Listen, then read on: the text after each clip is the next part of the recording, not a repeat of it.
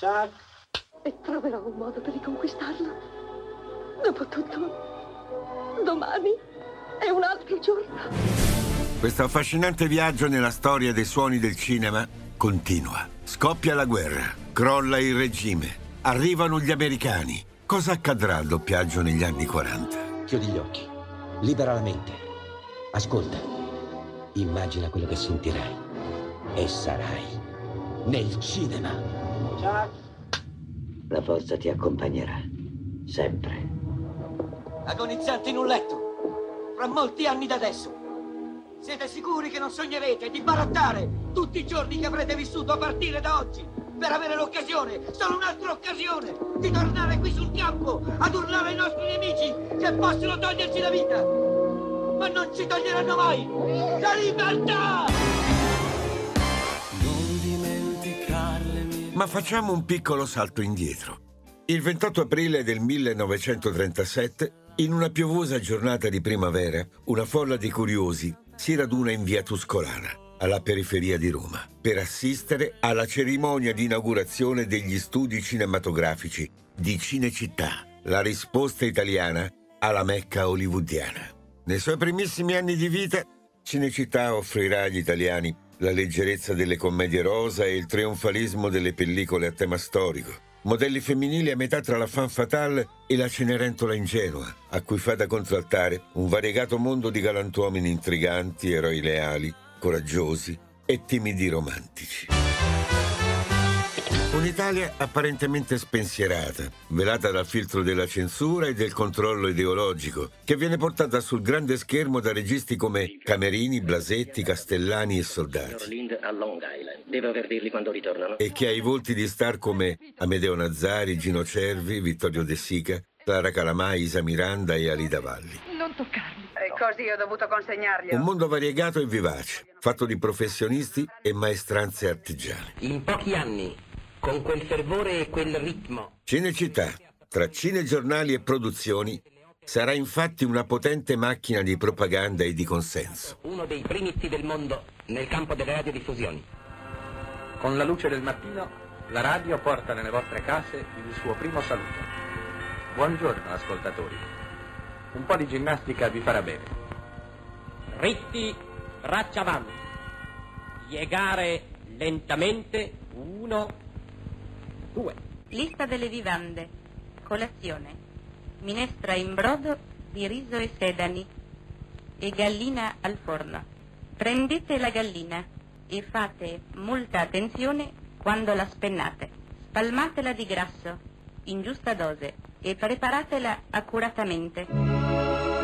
Il 31 dicembre 1938 le note disposizioni di legge a tutela del cinema italiano che impediscono l'ingresso dei film stranieri in Italia, tranne quelli dei paesi amici, costringono le case americane ad abbandonare il mercato e, venendo meno la massa dei film da doppiare, gli artisti della voce che per 6-7 anni, dal 32 al 38, hanno deliziato le platee italiane, sono costretti a modeste attività marginali.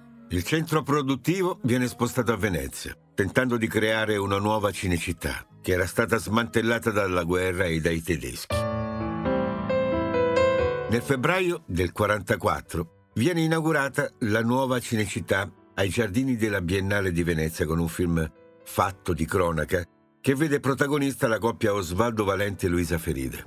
Il film aveva tutti i cosiddetti presupposti di un'opera d'arte, ma fu un vero flop, con un doppiaggio che, essendo fatto nell'Italia settentrionale, è il più deficiente di quanti ne siano mai stati fatti, tanto, a detta dei critici, da contribuire all'esito negativo del film.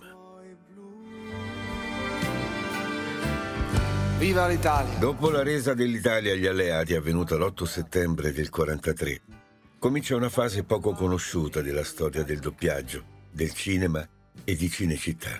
Una storia che va dalla fine del 1943 al 1950.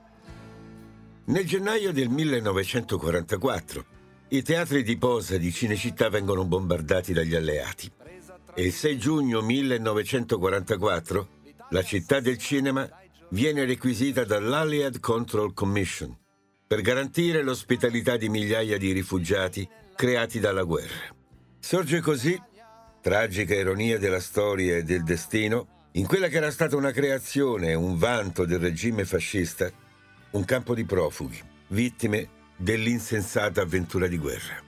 Ora, nei viali alberati e nei teatri di posa, un tempo popolati dalla bizzarra e colorita popolazione del cinema, composta da cineasti, divi, produttori, comparse, con i loro pittoreschi costumi e le loro facce cariche di cerone color zafferano, le loro ambizioni, non gira più nessuno.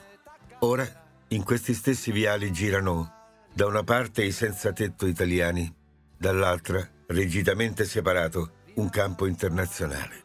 Più di 5.000 persone vi transiteranno, i figli dei coloni italiani in Libia, gli esuli Giuliano-Dalmata, gli sfollati dai bombardamenti di Monte Cassino di Roma, molti ebrei internati e rientrati dai campi di concentramento. Il mitico Teatro 5, tanto amato da Fellini, verrà interamente occupato da una moltitudine di improvvisate mini-stanze, separate l'una dall'altra da sottili pareti di cartone e legno. Per quanto riguarda il doppiaggio, il dopoguerra vide la ricostruzione di tutti i rapporti e le strutture precedenti l'evento bellico. Il primo passo in questa direzione fu fatto da un certo Mr. Lawrence, funzionario della Metro Golden Mayer ed ispettore generale per l'Europa, che propose a Franco Schirato, che a suo tempo aveva sostituito l'attore Galli rientrato in America, di riprendere il suo posto.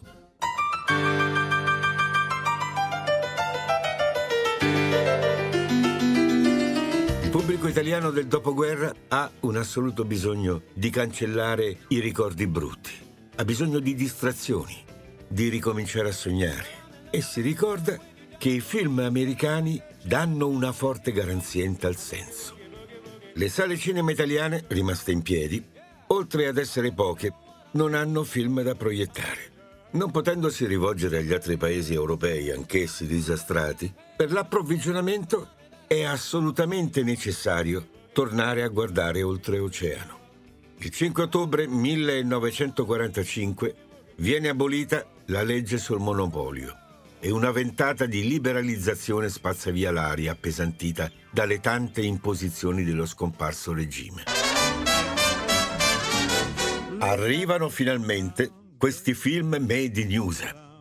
Ma gli spettatori italiani hanno l'impressione di vedere una cinematografia diversa da quella a cui si erano abituati.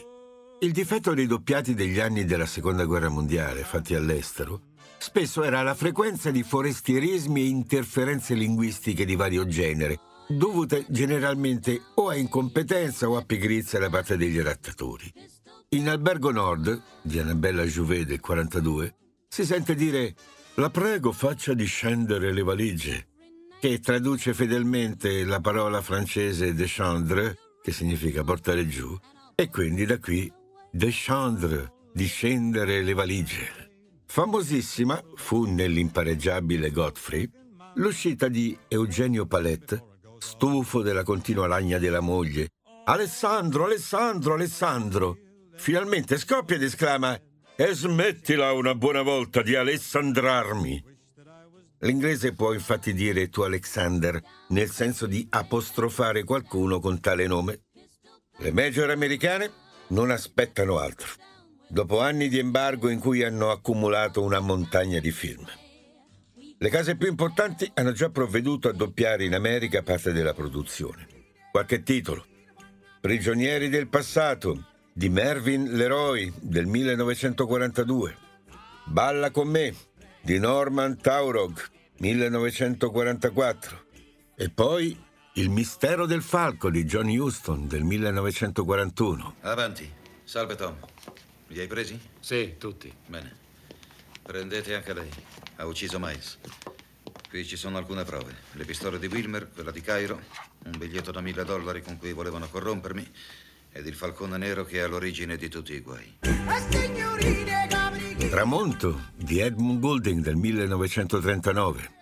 In Carovana d'eroi, sempre della Warner, di Michael Curtis, con Errol Flynn e Randolph Scott, la voce di Miriam Hopkins e di Margherita Bellini, la seconda moglie di Giovanni Bellini, detto Nino, padre di Gianfranco, che sarà una delle voci più note ed apprezzate del dopoguerra. L'avrebbe fatto, vecchio mio, ma era troppo imbarazzato in quel momento. Adesso quello che ti propongo è di darmi il comando assoluto e permanente di tutte le forze di terra alleate in Francia. Questi film sbarcano in Italia insieme alle truppe alleate e in massa gli italiani si riversano nelle sale per ricucire uno strappo lungo anni con un cinema che un tempo li distraeva, li faceva sognare e adesso li deve allontanare definitivamente dal passato. Il pubblico affolla solo quelle sale che propongono i film sonori doppiati in italiano. Sì, sono io, Giulia Traelli, mezza addormentata. Oh, dice davvero. Lei parla con Michele Olieri, perfettamente sveglio. Senta, un acquirente per quel puledro. Può farci 10.000 se si sbriga. Se parla di Challenger né 10 né 20. Io ho la testa leggera, ma non vuota. Presto però, lo spettatore si accorge che quelle non sono le voci della memoria e ne rimane deluso. Altri timbri di voci e inconsueti dialoghi, inflessioni strane, atmosfere diverse, recitazioni precarie, edizioni non curate. Il prodotto è totalmente made in USA. È evidente, e lo è anche per i critici, che così non può andare, si deve recuperare. Per recuperare ci vuole il ridoppiaggio di questi film doppiati in America. E quindi, se doppiaggio deve essere, ridoppiaggio sia. Arriva una montagna di lavoro per i doppiatori. La presa in carico di questa ricostruzione avvenne con la leggendaria CDC, Cooperativa Doppiatori Cinematografici. Fondata nel 1945 per volontà di molti protagonisti della prima generazione di doppiatori, quella degli anni 30. Tra i principali promotori vi erano l'attore doppiatore Giulio Panicali. E gli uomini si divertono alla loro comicità mentre barcollando vanno alla cieca verso altre brezze, verso altre valdorie. Insieme a Lauro Gazzolo. Questa è mia figlia Esther. Tornavamo ad Antiochia quando ci è giunta la notizia. Giuda Benur non può aver fatto questo. Tina Lattanzi. È il panno levitico degli ebrei schiavi. Hanno affidato al Nilo il piccino per sottrarlo alla morte voluta da tuo padre. Emilio Cigoli. I grandi creatori, i pensatori, gli artisti, gli scienziati, gli inventori rimasero soli contro gli uomini del loro tempo. Ogni nuova idea era ostacolato. Paolo Stoppa. Io so che mi hai pizzicato tre volte, buttato dentro tre volte, per tre volte messa a knockout. E so che hai giurato di stivarmi per tutta la vita. Beh, se credi di arrivarci suonando gli inni e sventolando le bandiere, sbagli. Andreina Pagnani. È tanto importante che il signor De Mille dovrà chiamarmi di persona. Che cosa crede che io sia per trattarmi così? Dite che sono occupata e riagganciata. Lidia Simoneschi. Non voglio perderlo, non voglio. Ci deve essere il modo di ricondurla a me. E la bambina Miranda Bonansea, doppiatrice ufficiale di Shirley Temple. Mammina, posso far vedere alla mamma il passo che mi ha insegnato? Ma ci metterò solo un minuto, guarda. La situazione ridivenne pressoché normale intorno al 1946. La vecchia compagine di doppiatori della CDC era la sola in grado di garantire qualità nella quantità di lavoro che si profila. Nel 1946 215 film, 360 nel 47, nel 48 sono 410.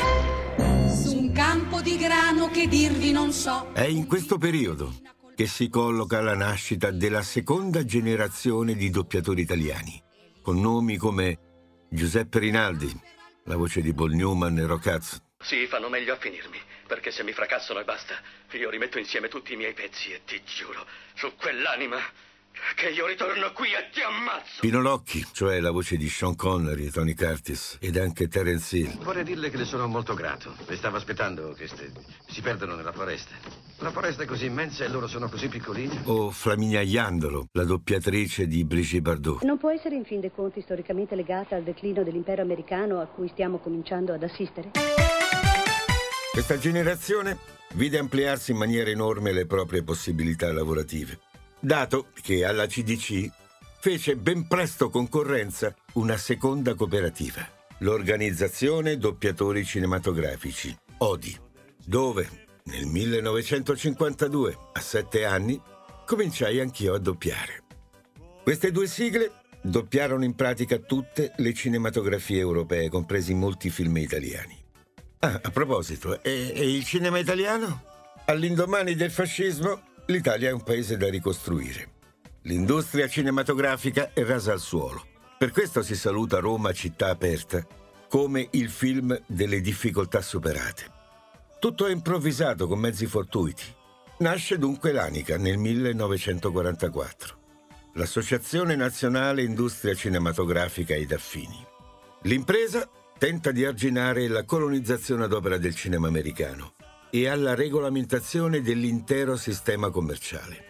Il nuovo cinema è simbolo della volontà di riscatto, non vuole nascondere nulla, vuole testimoniare, storicizzare e dare visibilità a un paese povero. Con gli studios inutilizzabili o distrutti, i registi italiani erano scesi in strada con la macchina da presa. Dal 1945 i maestri del neorealismo vengono acclamati come garanti della qualità del Made in Italy, facendo da apripista ai successivi trionfi a tutto campo che avrà questa tipologia di cinema. Solo dal 1949 ci sarà una ripresa di tutto il settore grazie a una nuova regolamentazione del piano Marshall che destina fondi all'industria del cinema, incentivandola in vari modi e controllando anche l'importazione di film dagli USA. Dopo i primi successi dei primi tentativi neorealisti, si vedono dal 1947 i primi segni della riscossa interna. Ma nonostante qualche successo neorealista, i film del dopoguerra vedono affermare gli incassi sempre su film musicali, drammatici, avventurosi e comici e per lo più americani. È in questo periodo che si perfeziona sempre più l'idea del doppiatore come la conosciamo oggi. Si ricerca una maggiore varietà di voci, si perfezionano le traduzioni per non perdere le sfumature della lingua originale, si selezionano severamente i direttori di doppiaggio. In quel periodo furono poste anche le basi per l'anonimato dei doppiatori. La professionalità di allora imponeva al doppiatore di andare in sottrazione, non emergere se non nell'interpretazione dell'attore doppiato, facendo sì che il pubblico identificasse quella voce con l'attore e ignorasse, in buona sostanza, che fosse il frutto del lavoro di un doppiatore professionista. E il motivo volete saperlo qual è? Nella prossima puntata si ricomincia a parlare di doppiaggio sì o doppiaggio no e divampa la battaglia sul voce volto. I suoni del cinema. La forza ti accompagnerà. Sempre. Agonizzante in un letto. Fra molti anni da adesso. Siete sicuri che non sognerete di barattare tutti i giorni che avrete vissuto a partire da oggi? Per avere l'occasione, solo un'altra occasione, di tornare qui sul campo ad urlare ai nostri nemici che possono toglierci la vita. Ma non ci toglieranno mai la libertà!